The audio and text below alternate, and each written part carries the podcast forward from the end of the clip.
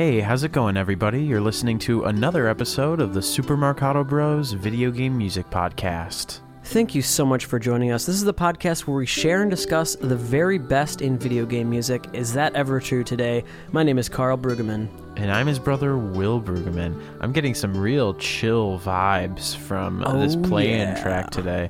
I have a feeling this is going to be a really special episode. Oh my goodness, is it ever?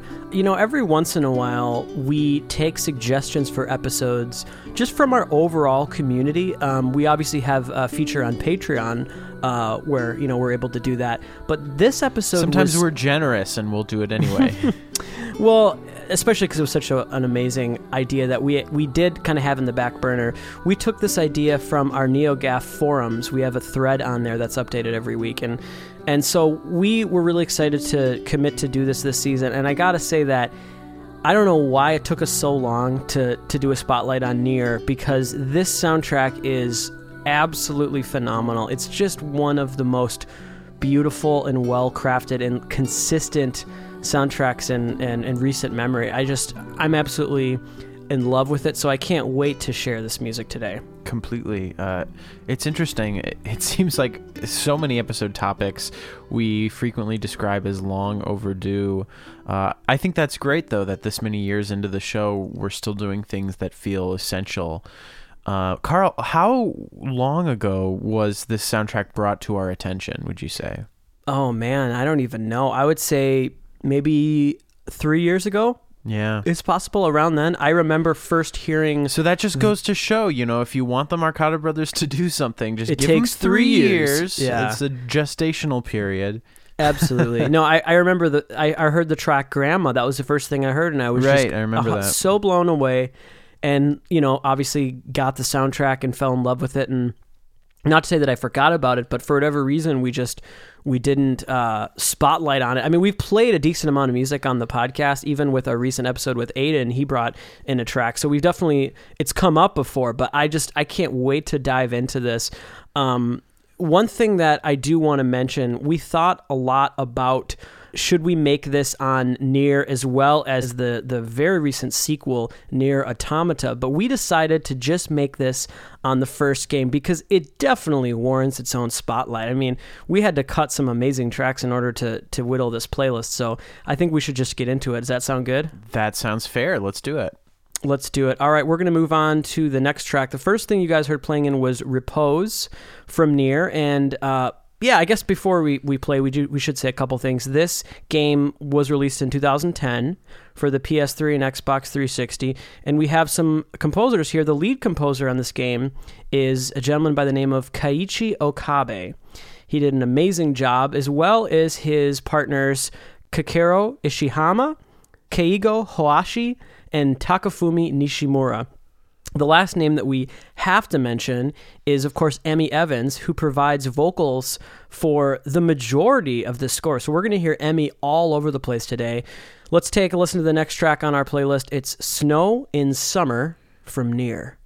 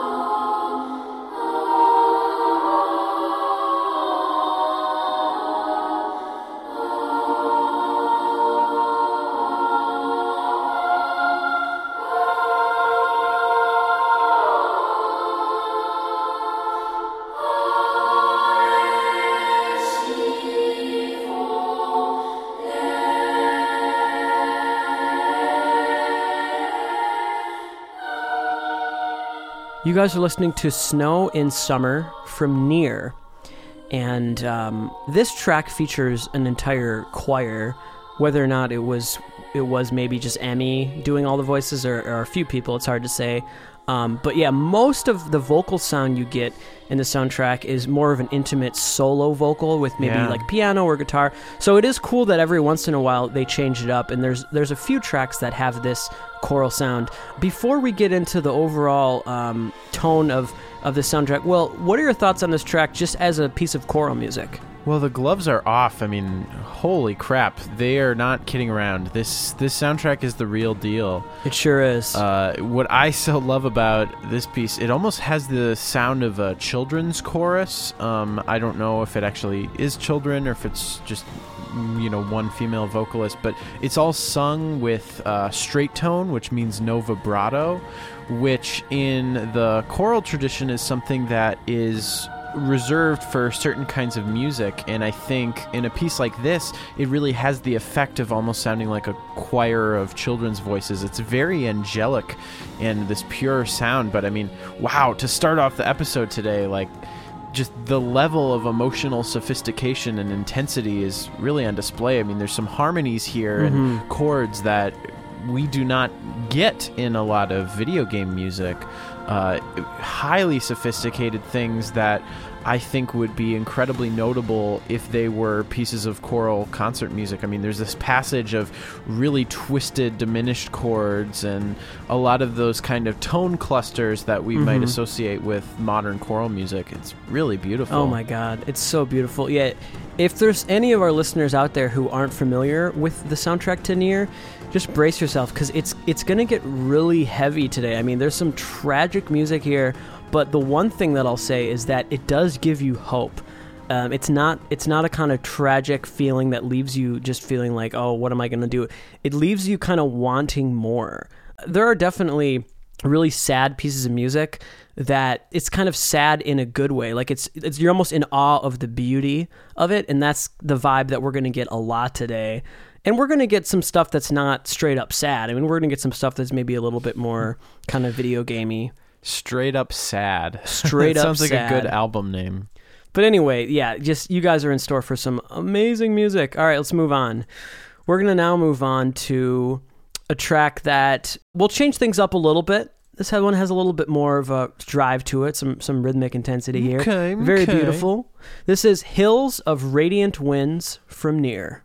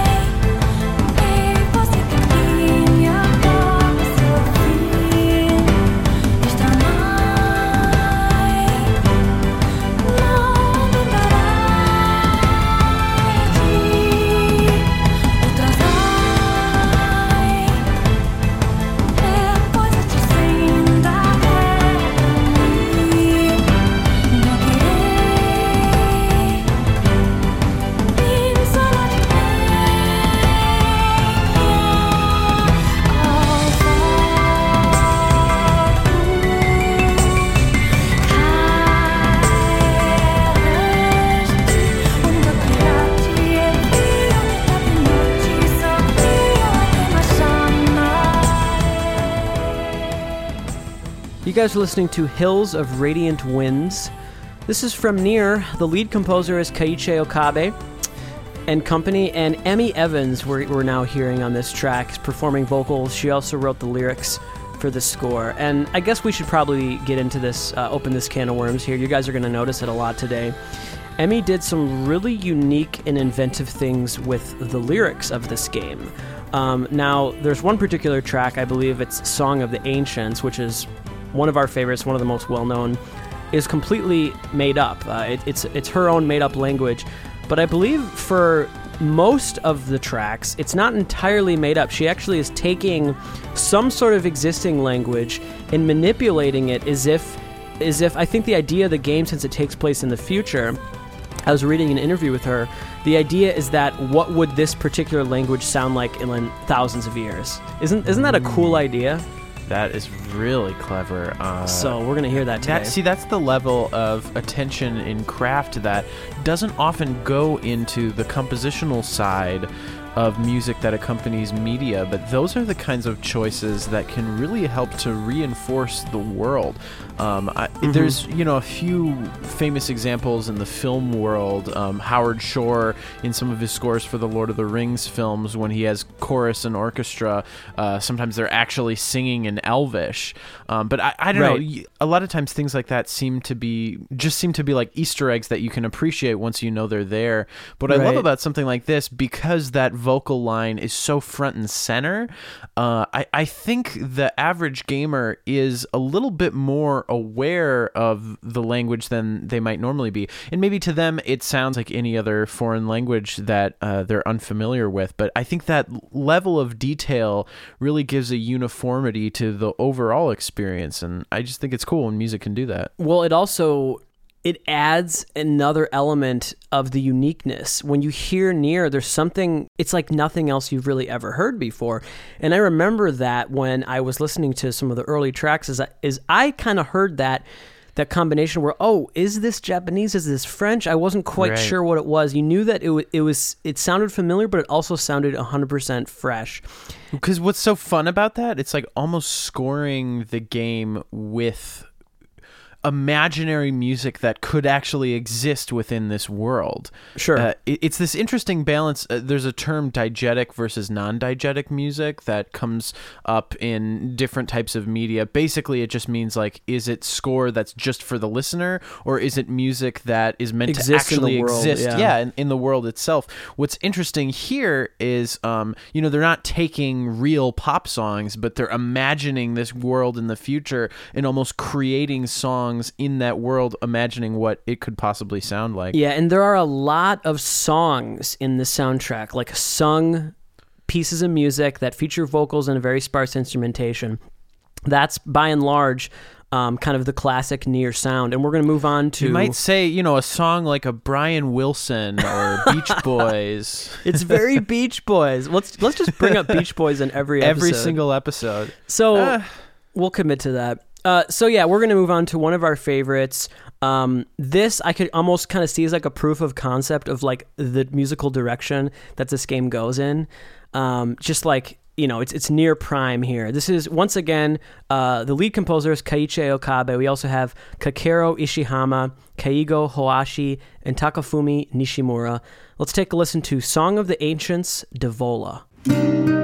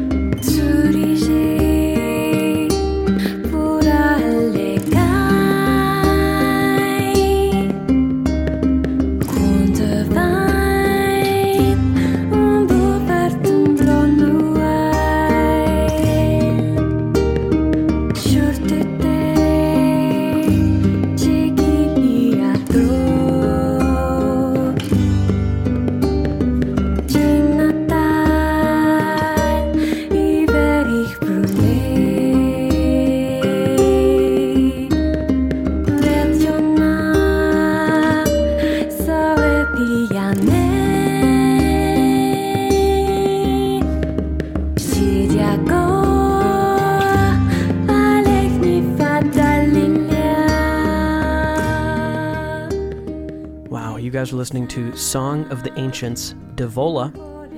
We're going to play a different version of this melody in a little bit here. This is performed by Emi Evans. And if you guys are curious to hear maybe more of, of some of our specific thoughts on this track, we've played it before on the podcast and really gone into detail what we thought of her voice and, you know, uh, just her tone, the way she's adding. There's a lot to be said about that. I think today we, we probably want to focus more on the overall sound of, of, of Nier and what is unique about it and how this ties into the whole musical scope. Absolutely. I am very taken by this melody. There's a few distinct moments that have uh, a lushness and an evocative quality of a different era.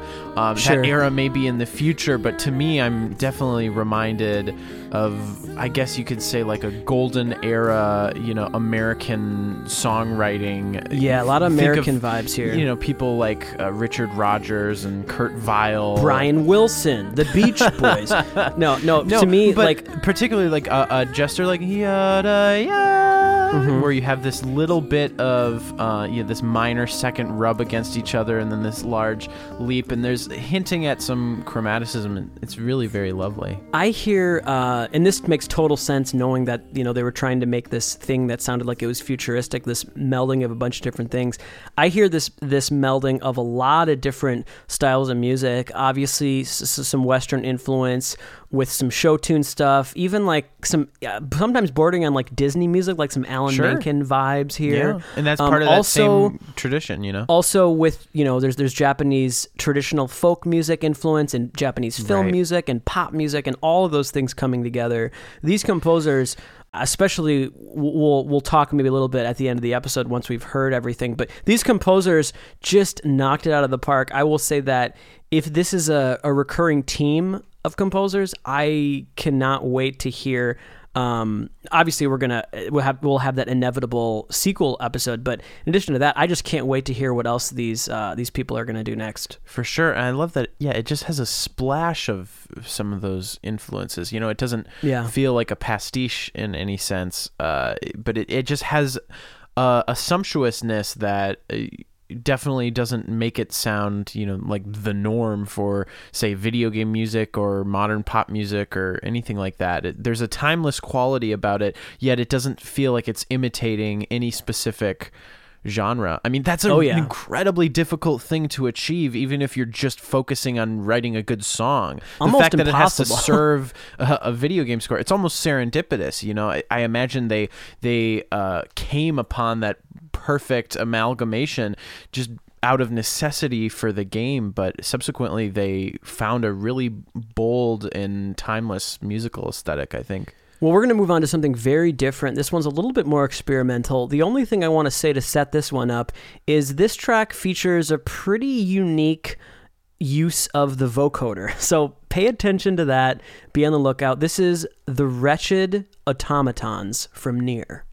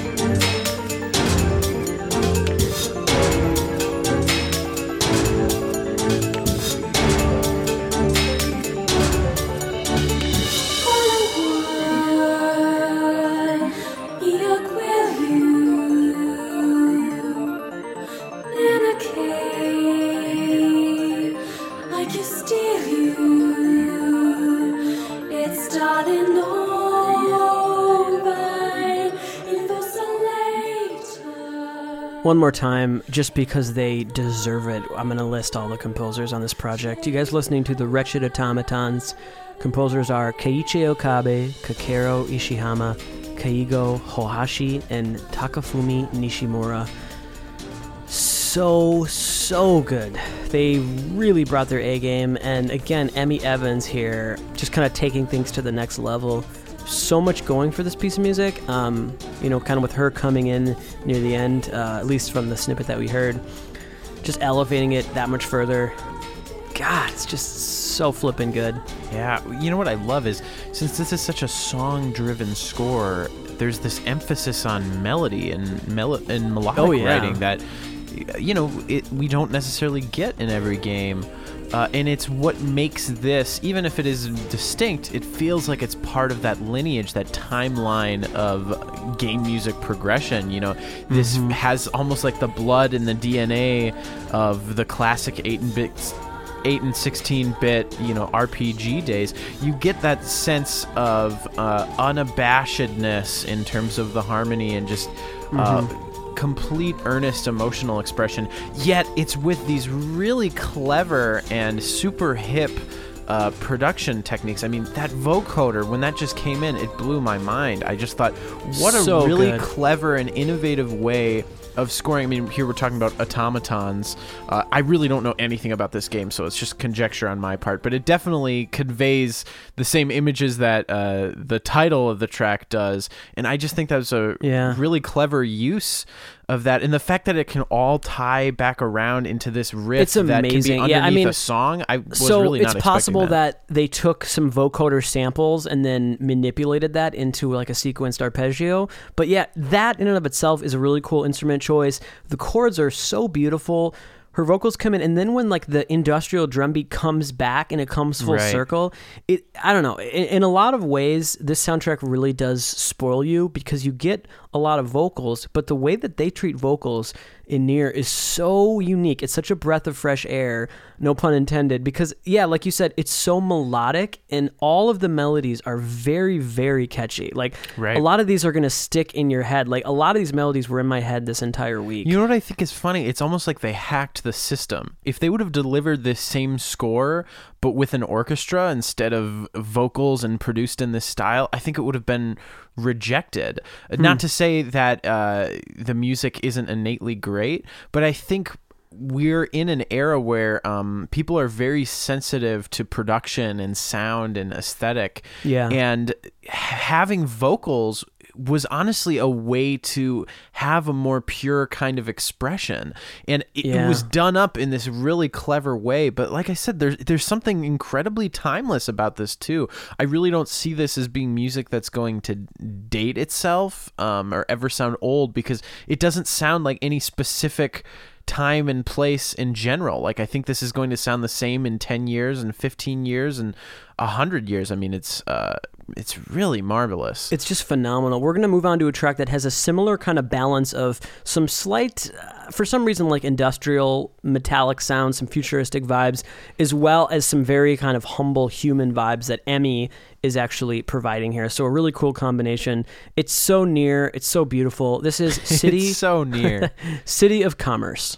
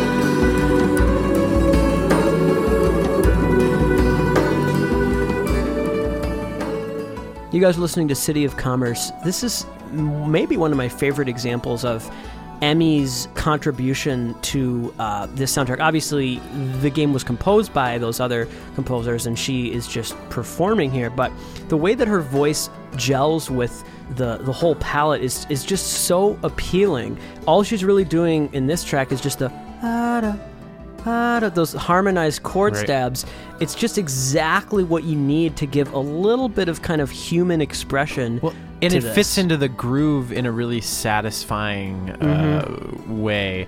Uh, I, I like things like that where you can tell it was um, almost composed out of order. Like they they imagined that line first, and then had to go through the process of you know recording it vocally. I think sometimes um, when you think about either orchestral music or really anytime you're writing for acoustic instruments uh, there is an emphasis on writing idiomatically for them and trying to do something that seems intuitive for those instruments.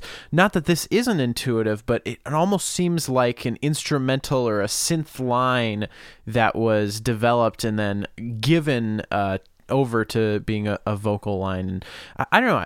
I, think that's super cool. We're going to move on to, like we said, another version of the Song of the Ancients. This is Song of the Ancients Popola. And what this is, is it's kind of more of a tripped out atmospheric version. Uh, you still get some similar instruments, like I think there still is some acoustic guitar here, but there's a lot of interesting like effects and maybe even slight like synths going on here. So it's a different take on this. Let's take a listen.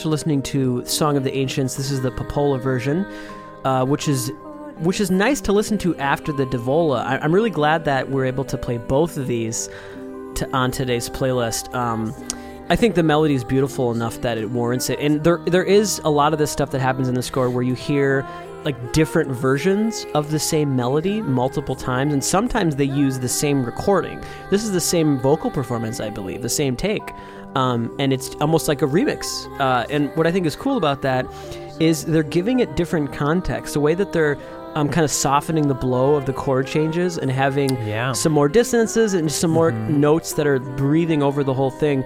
It definitely changes the context. Will, what do you think about this in comparison to the Devola version? I love the new colors that it introduces. It's very ethereal, and I, Karl, I like that you mentioned it sort of obscures the chord changes.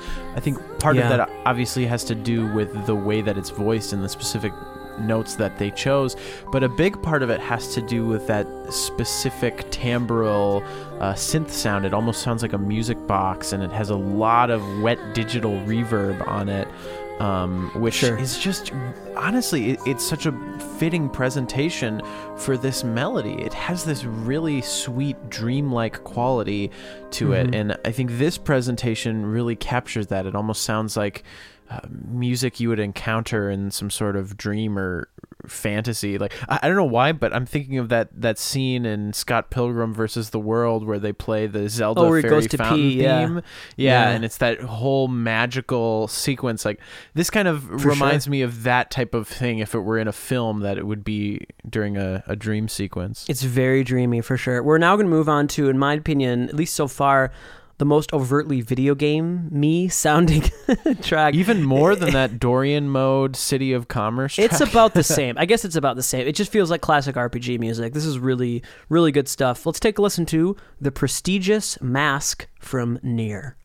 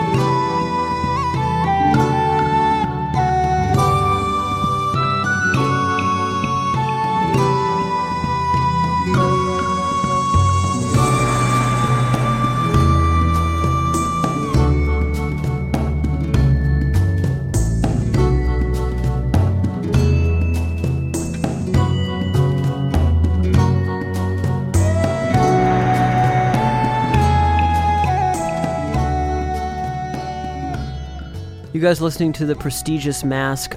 I guess what I want to focus on with this track is just talking overall on this project, uh, the amazing production and mixing, instrument choice, use of really high quality sample libraries mixed with some real performance is just really polished top tier stuff that Will mentioned before that he doesn't think this is going to date itself and I think that's true even technically like listening to this now came out in 2000 what was it like 11 I believe I said um 10, I thought. 10 it still feels 100% like up to our standards today like this this sounds better than most video game music you hear it's just great it's just going for something completely different. yeah Uh, and it's having and it's really putting faith in the quality of the melodies in the Mm-hmm. quality of the music it's not really riding on the coattails of production production is used to amplify those elements Elevate it, and yeah. give yeah different context and to give different context for some of those melodies And Will, that's exactly how I feel about Emi Evans. Uh, her singing in this score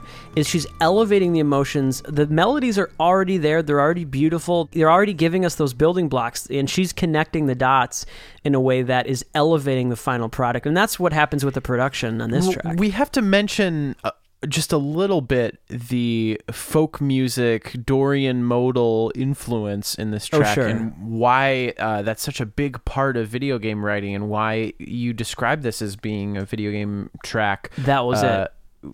We've talked a lot on this podcast actually about the modes and the Dorian mode being probably the most ubiquitous in video games. But just a quick refresher uh, the modes are a series of scale systems um, that are pretty ancient and go back hundreds and hundreds of years in music history. And the Dorian mode is used all over the place in video games. Um, and I think it's because it has this heroic quality. It's like a, you could think of it as a minor key with a major four chord.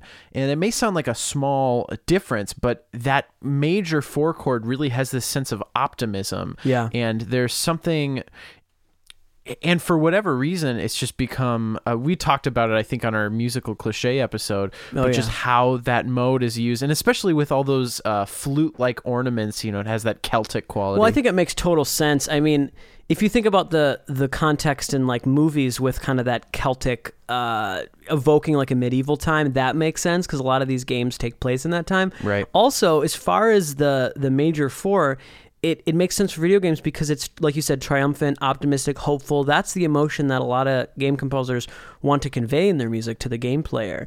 Um, and will i think what you said was all fine and good. You could have just made it a lot easier and said it's just uh, all the white notes from D to D. If you guys want to know what Dorian mode is, just play the white notes from D to D. That's true.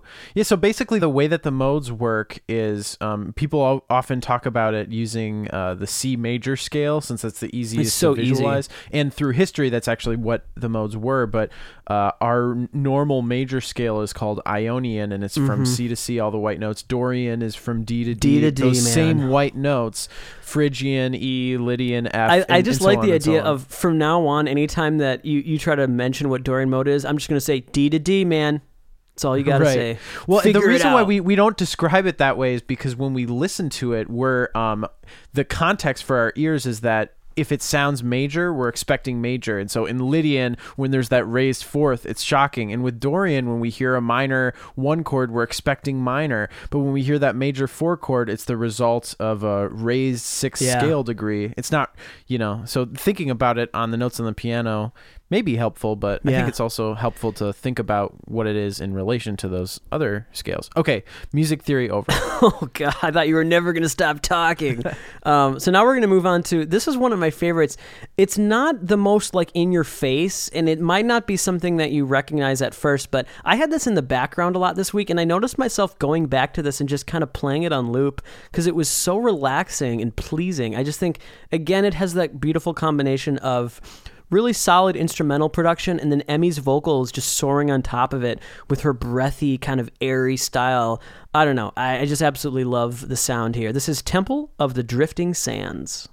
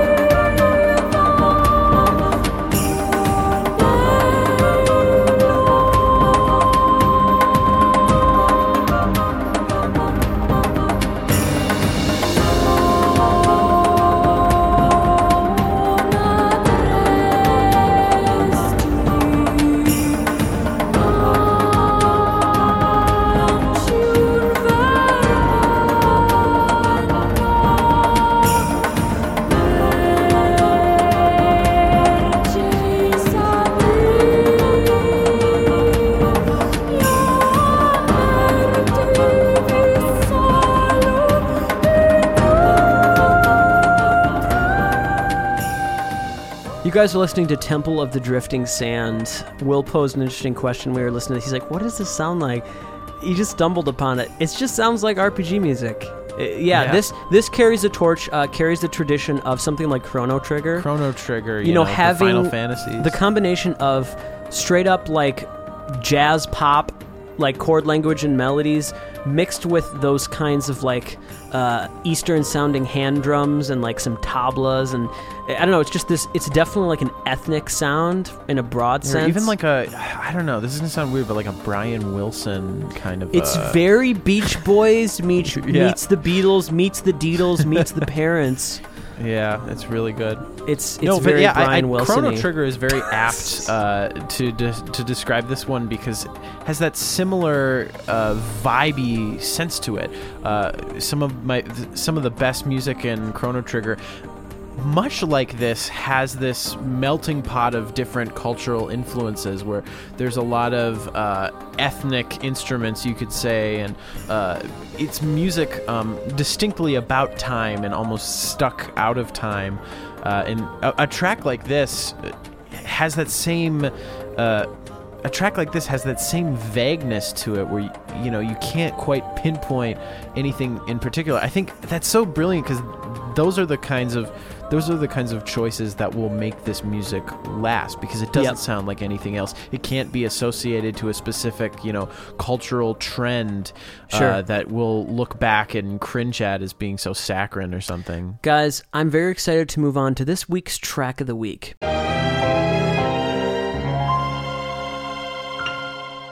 Now, we mentioned this before. We alluded to it. It's Grandma from Nier. Took a lot of time thinking you about gotta love your grandma yeah, what should the track of the week be? I, I first kind of focused on the, the tracks I wasn't familiar with before and listened to those a lot and there's some amazing contenders. But when I went back to Grandma, I just realized that like you can't beat this, not only in the score, but I don't know. I, I would be hard pressed to find a more beautiful piece of modern video game music in, in recent years. I, I can't think of one. This is absolutely gorgeous.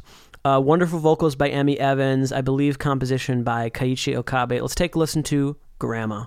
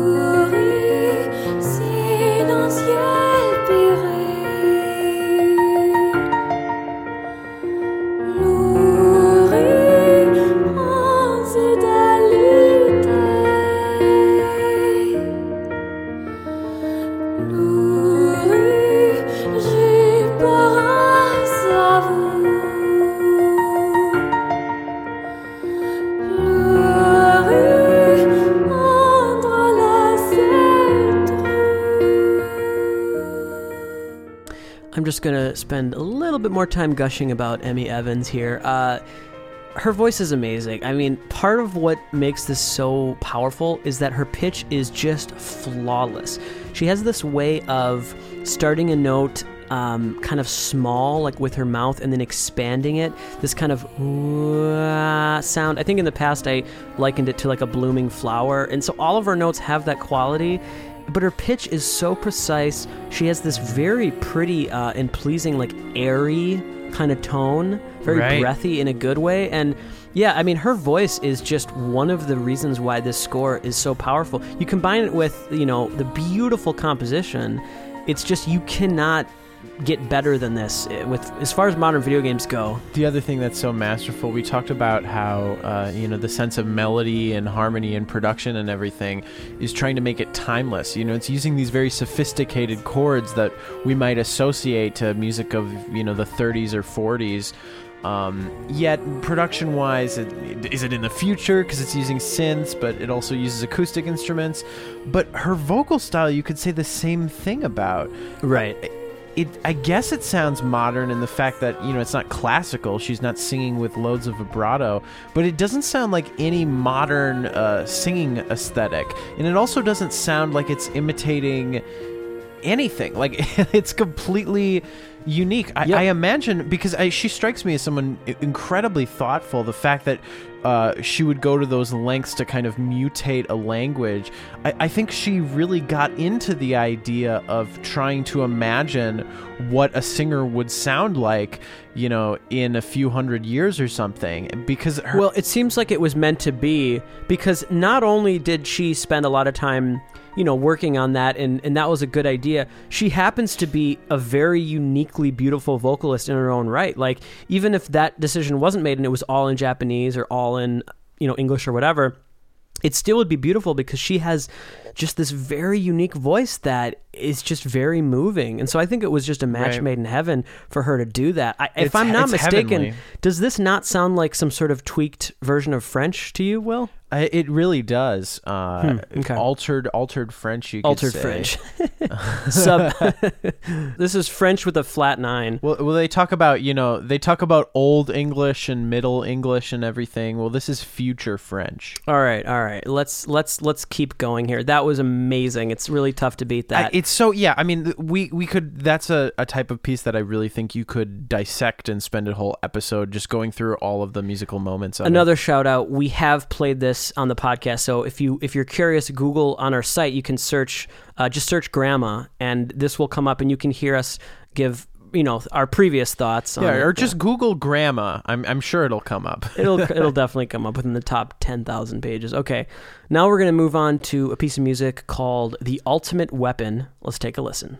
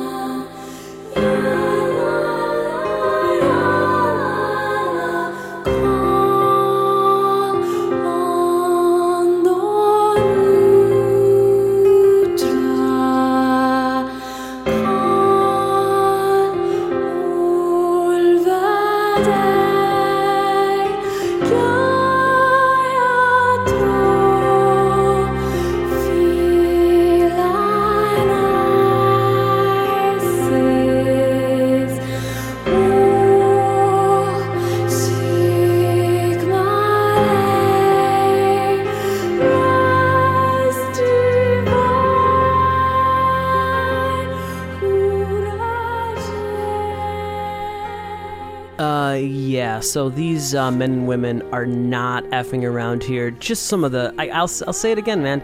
This is some of the best video game music that you will hear uh, this day and age. This is just top tier. It really spoils you. Uh, I, I think someone on our Discord channel we were talking about this. It might have even been Aiden because he you know he was on that recent favorites with friends saying that this is kind of closely becoming his second favorite soundtrack behind Gravity Rush, and I can Yeah. really understand that. I mean, there's nothing else like it. Well, yeah. I mean, we should probably also take this time to plug our Discord channel, the Marcato channel. To do it. Uh, that's been just a great resource for us to communicate with all of you. Um, I definitely uh, I feel bad because I've been really busy these last few weeks and I haven't been Mhm. able to be as active on it as you are. but once once But your I semester's summer done, coming yeah. up, so I'm gonna have nothing better to do than to talk to you guys all the time. Awesome guy. Yeah, guys, look forward to that. Look forward to to pestering bugging Will me all day and summer, night. right? Yeah.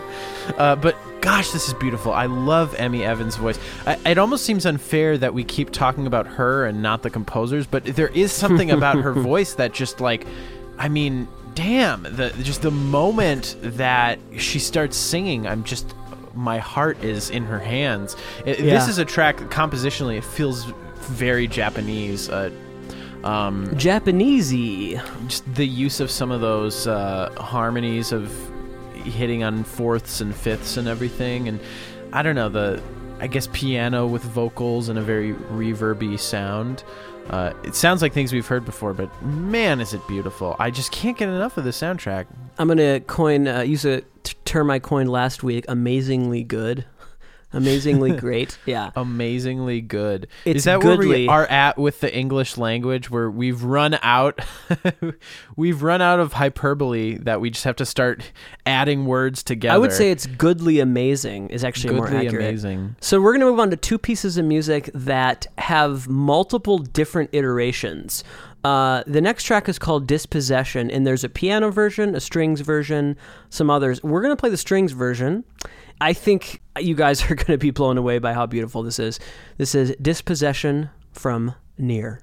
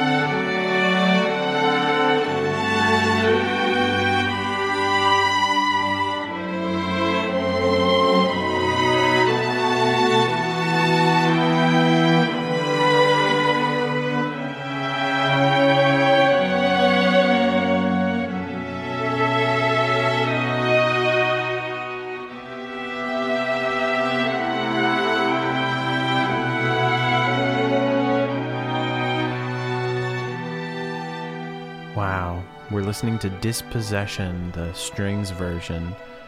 This incredibly elegiac piece uh, is just so incredibly moving.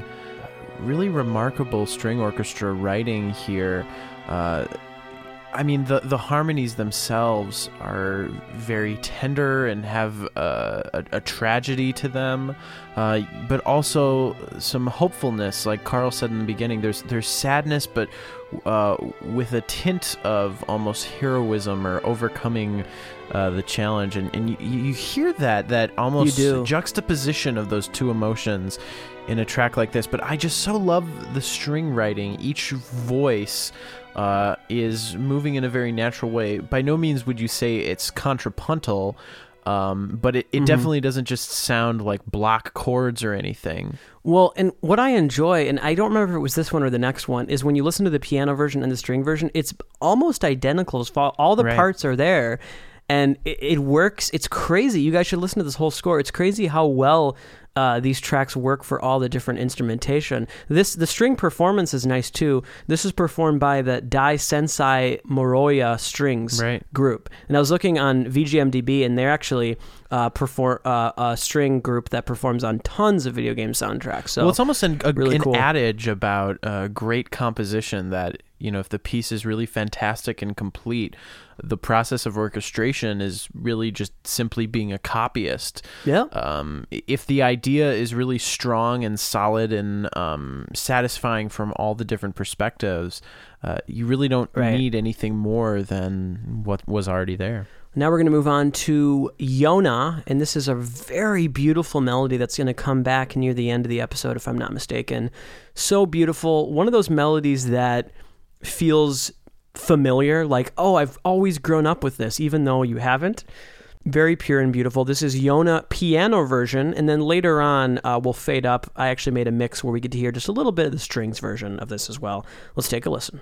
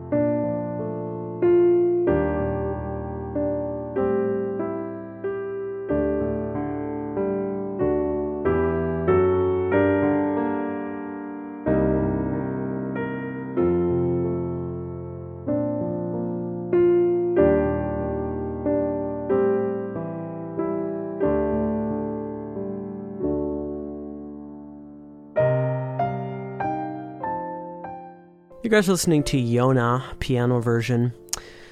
Holy moly, this is beautiful. Um, one of the reasons it feels so familiar is because it has that classic progression. Like, Will, what what were you saying about this uh, when we were playing this? Well, a lot of times, you know, with with jazz musicians, um, to indicate a chord progression, they'll name a popular song that uses the same progression. So, uh, you know, like rhythm changes is a common, uh, almost like song form that takes the chords from "I've Got Rhythm," and the same with the chords to "Autumn Leaves." And this almost sounds like "Autumn Leaves," but this is like the Japanese video game version of it with different chord substitutions. Right. When, when I hear that progression, for some reason it reminds me of like a music box. There Right. must have been some music box as a Well, think- kid that I had that. Well, I also think part of it is simple.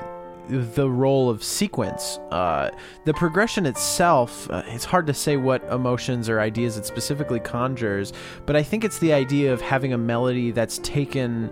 Uh, so strictly through that sequence, especially And if then it's a, right here, guys, take a listen to uh, the strings. You're hearing just a little bit of the strings.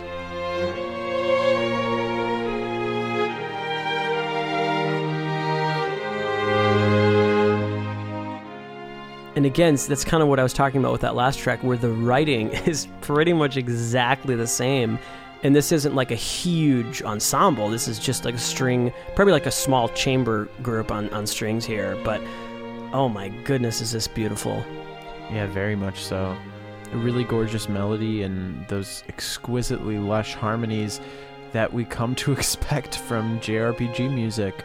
Um, it's really its own wonderful tradition. Uh, you know, part of the goal of this show was to take game music seriously and Oh, really? discuss all of the elements. No, seriously, but to discuss all of the elements of uh, music from games with the same level of care and attention that people talk about, you know, other popular songs or Yeah, classical music or jazz. because it deserves uh, it. It deserves that. And so I don't know. I'm hopeful that someday, maybe in 50 years or 100 years, people will look back on a score like this with the same kind of inquisitive reverence that they would have towards a piece of classical music. Because, One can only know, hope. It's just it's so exciting to live at the same time as composers like this, and to know that music of this quality is still being written. Um, Mm-hmm. It's something that should be endlessly inspiring to those of us who uh, try to pursue a craft of being a composer musician. And that's definitely a word that I would describe the soundtrack inspiring. It's just endlessly inspiring. Amazing stuff. All right, so this is all well and good, but you know, we've been kind of having these very slow, soft, somber pieces. It's time to battle. What's the title of our next track? Title of the next track is The Dark Colossus Destroys All. Here we go. Okay, I take back everything I said.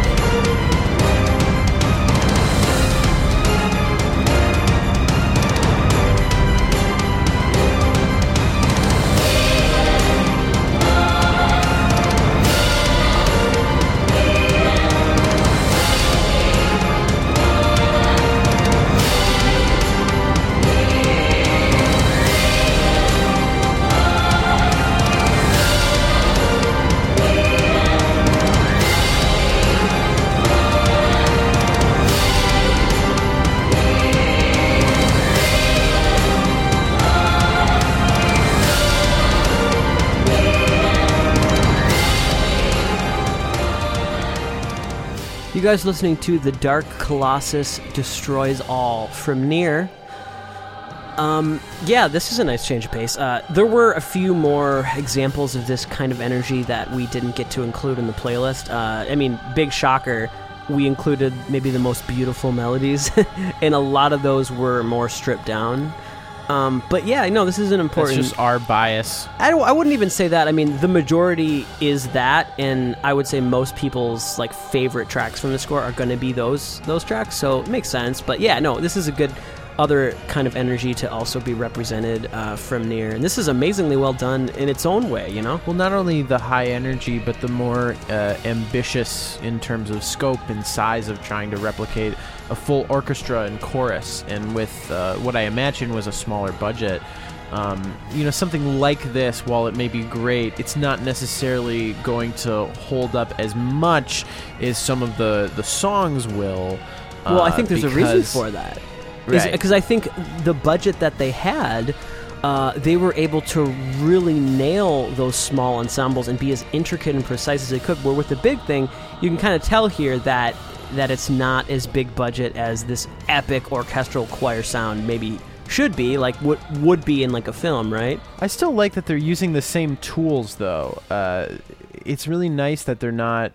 It's really nice that you still kind of get the sound of that Emi Evans vocal stuff just overdubbed. And when it comes to the quasi orchestral sound, I, I almost get the sense that they're using some of the same tools that they were to using the small stuff. Well, I I'm a big fan of the uniqueness of the soundtrack because when you hear a track like that Dark Colossus, there's really nothing wrong with it. It feels like good modern orchestral music, but I think that's just it's a it's a testament to how wonderful the songs are is because they stay with you in a way that uh, that kind of climactic epic music doesn't. Well, and I do think it is all cohesive because th- there's something about the aesthetic that uh, is retained from track to track. I can't quite put my finger on it. I don't know if it's just the fact that they have vocals.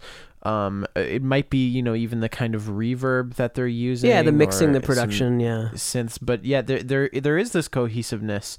Uh, because I mean, honestly, there when it comes to using virtual instruments, I mean, if you want to make something epic, you can make something that doesn't sound any worse than this. That sounds a heck of a lot more epic, and I think it would sound a bit more stock and a bit more uh tried out you know if they were using storm drum taiko drums for instance Right. you know that would be one way of getting an epic sound. But that's a thing that we've heard you know too many times that that's kind of its own cliche. So i really like that even though in terms of intensity they're going for something larger uh, when you actually dig into the instrumentation and what's happening it, it still actually feels like this chamber ensemble Absolutely. Well, I'm very excited to move on to this. It's another song, so we're going to go back to the very soft, beautiful world of Nier here. And actually, I believe this was a melody that was featured on that uh, Favorites with Aiden. I don't think we played that Song of the Ancients. We played uh, Kaine, and this is a different version. This is Kaine Salvation. I believe oh, i thought it was german i was reading it as kaina Maybe, maybe it's hard to say. Uh, we played the escape version on that episode. This is salvation version. Really beautiful stuff. It takes a little bit of time for Emi to come in, but once she does, she kills it. Here we go.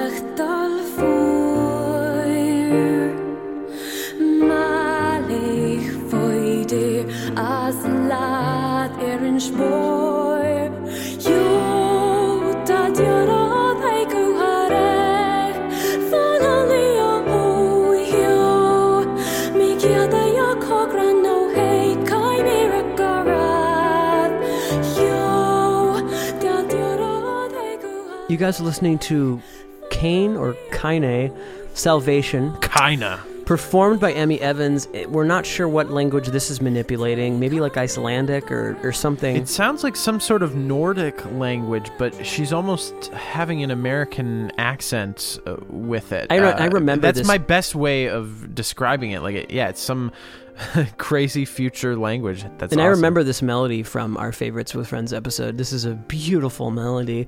Uh, one more time, we have to mention the composers. The lead composer is Keiichi Okabe, bang up job, as well as uh, assisted by Kakeru Ishihama, Keigo Hoashi, and Takafumi Nishimura. So, round of applause. Well, let's just let's give these composers a round of applause here.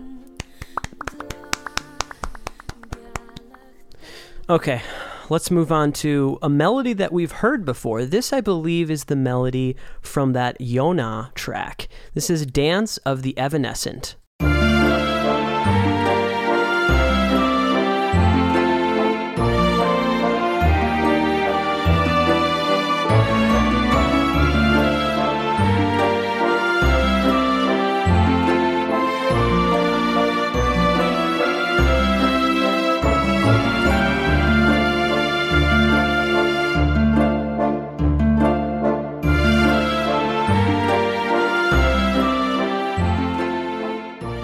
You guys listening to Dance of the Evanescent, and Will just started howling in laughter. I'm not sure why. Will, uh, were you laughing at me or were you laughing at this track?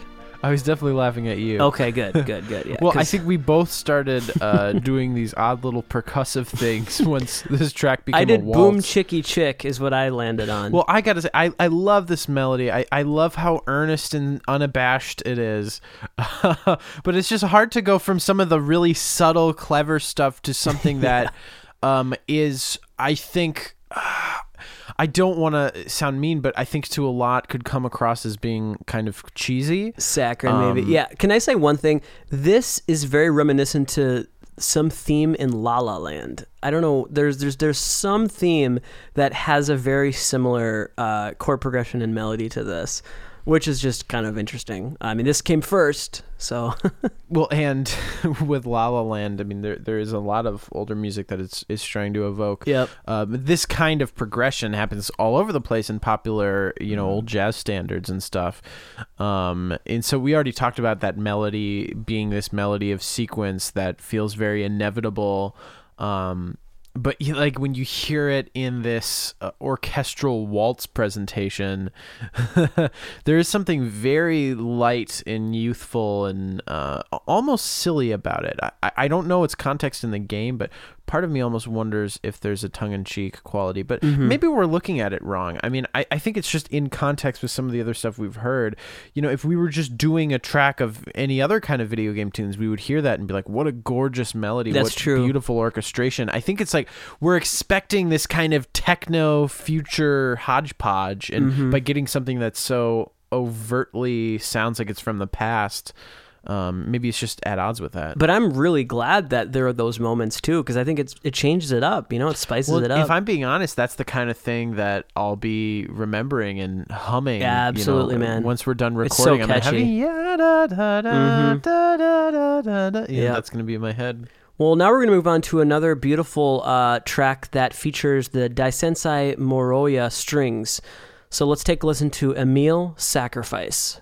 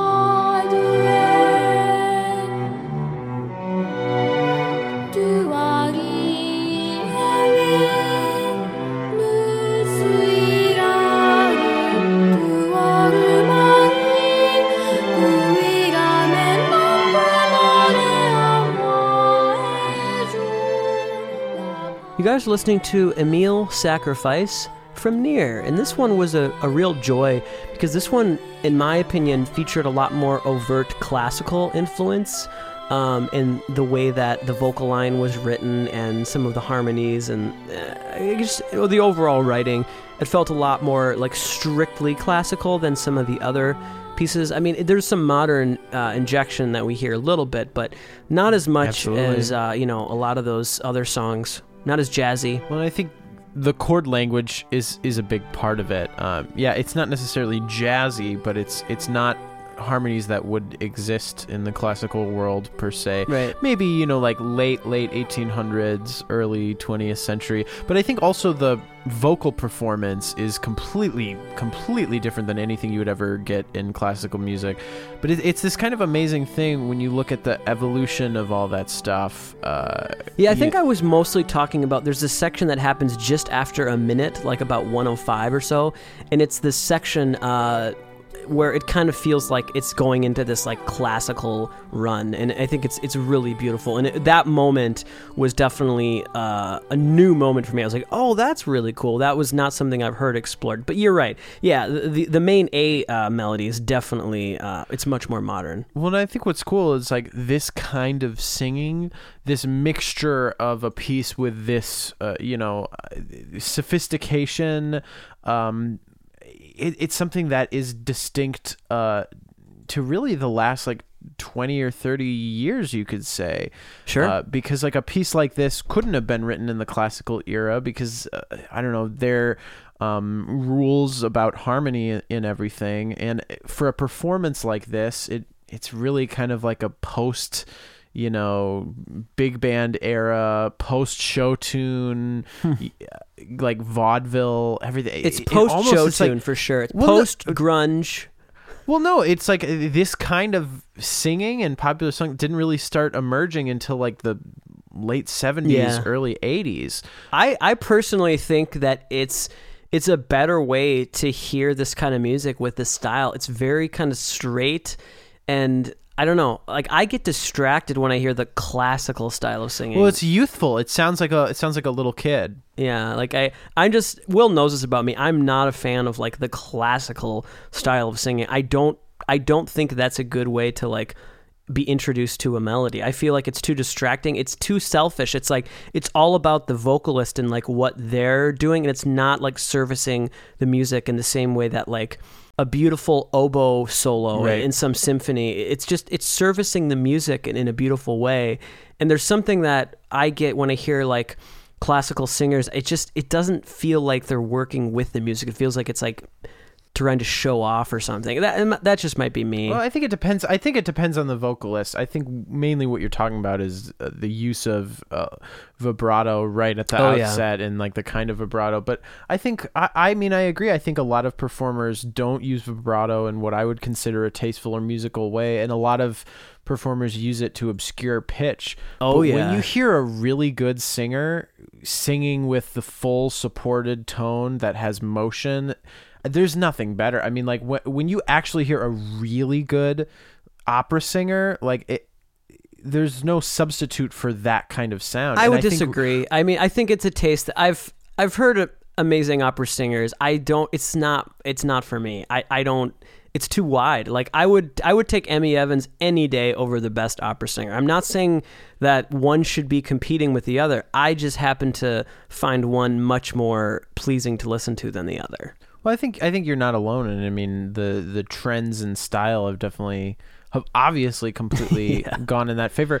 But the thing to say though, uh, the last thing that I would say though is that I think really amazing singers can do all of it. It's not like Sure. somebody's born sounding one way. It's it's all a matter of what you learn and the really good singers that are successful even if they're singing in this style, they do have to learn how to actually support their tone and a lot of the things from the classical world in terms of how they teach voice are a result of uh, that classical style and, and that's really a great point and i think a good vocalist will have that that versatility and actually that reminds me at time of recording last night i went to uh, to see Vulfpeck actually in minneapolis which was a huge moment for me. They're my favorite band and there actually is this moment in one of the recent songs called aunt leslie which features uh, Antwaun on vocals, and he actually goes into this operatic style of singing, and he really nails it. And it's a really impressive moment. It's used for comedic effect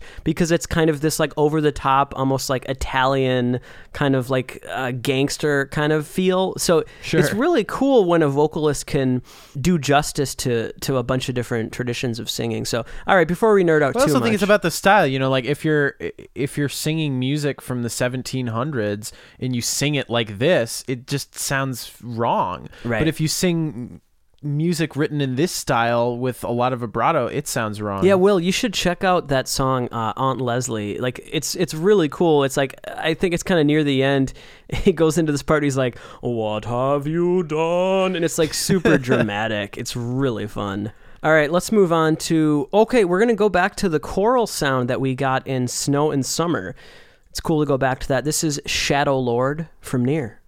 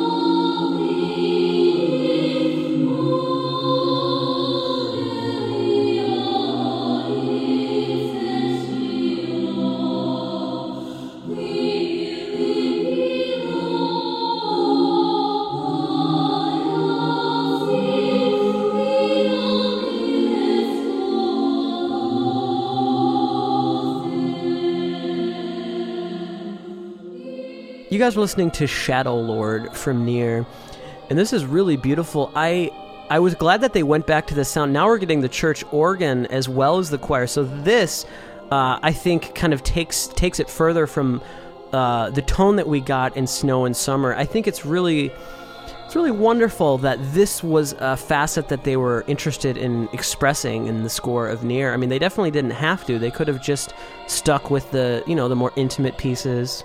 But I think it's the perfect way to do something a little bit more serious and heavy, uh, and maybe per- potentially like scary. Uh, it's just hearing like a full choir with a, with a church organ. There's something very heavy about it, um, and I think that's well, there's like almost like a here. ritualistic religious quality. It definitely raises the stakes. Yes, yeah, spirituality. That's absolutely true. All right, guys, we're going to move on to the last track of the day here. This is Ashes of Dreams, new. And I think this is the only track of the day that features um, singing in English, if I'm not mistaken. Let's see if she alters English or if she plays it safe here. Ashes of Dreams, new, featuring Emi Evans. Once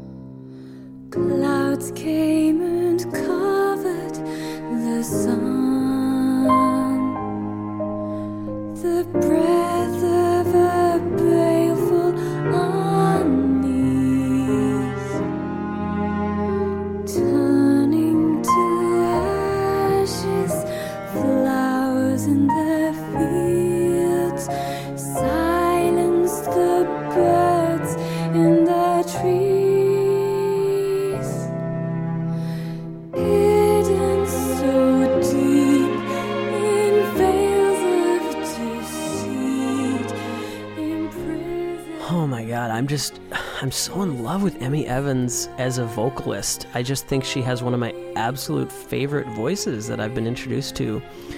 Just so beautiful. I can't say enough about the music to Nier. I mean, right guys? I mean, wasn't this just amazing? I'm just blown away by the, the finished product here, the compositions, the arrangements, performance. the production. It's just one of the finest video game soundtracks I can I can think of. Yeah, so many beautiful melodies, really um, done with a lot of intention and thought and sincerity.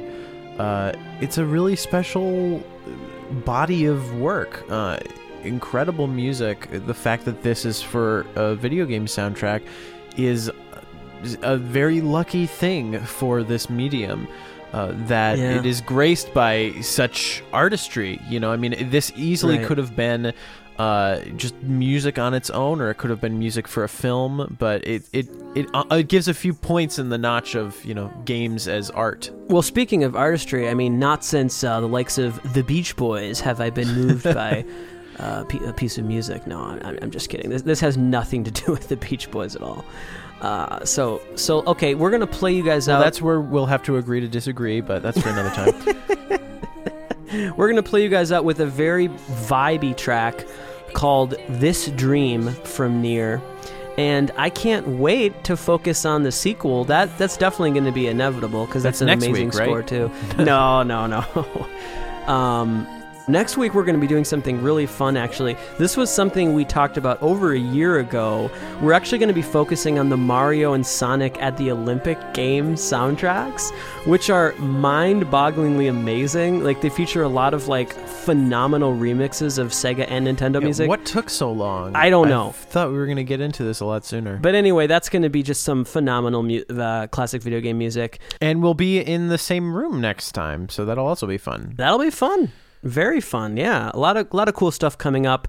Tomorrow is a pretty exciting day. If you've been paying attention for the last four or five months, we've been putting out videos of the Marcato Band Right. doing various video game covers.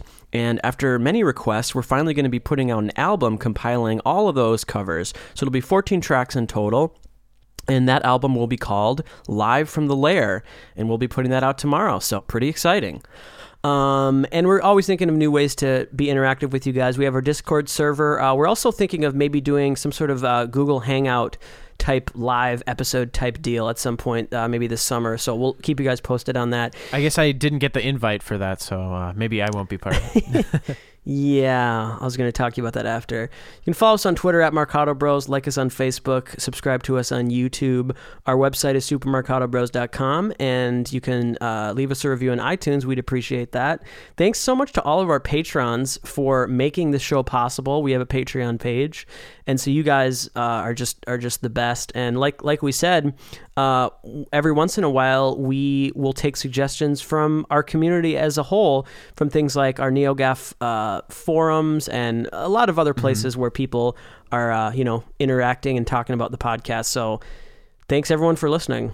I also wanted to give uh, another plug to Underscore, the uh, sibling podcast on the Marcato Brothers Network that I host with Marty on film music. Yeah. Uh, you know, we talked a little bit about the modes today in the Dorian mode, and just last week on Underscore, we did an entire episode on the Lydian mode Yes. and its use in film music. What I'll say is what Dorian is to games, Lydian definitely is to film. Oh yeah. Uh, so if you guys are curious about that topic or want to know more about the modes, um, you should definitely give that episode a listen of Underscore. only if you're only if you're in that mode though. If you're in that mode of uh, listening. Oh, But- you had to do it. Okay, guys. So we're gonna play you out with this dream. This has been this has been a dream. This has been a dream come true. What a beautiful episode. You guys are beautiful. Will, Am I beautiful? You're you're pretty good. No, you're you're beautiful. uh, all right, guys. I think we're gonna we're gonna hit the road. My name is Karl Brueggemann. And I'm Will Brueggemann. Have a great week, everyone. Peace out.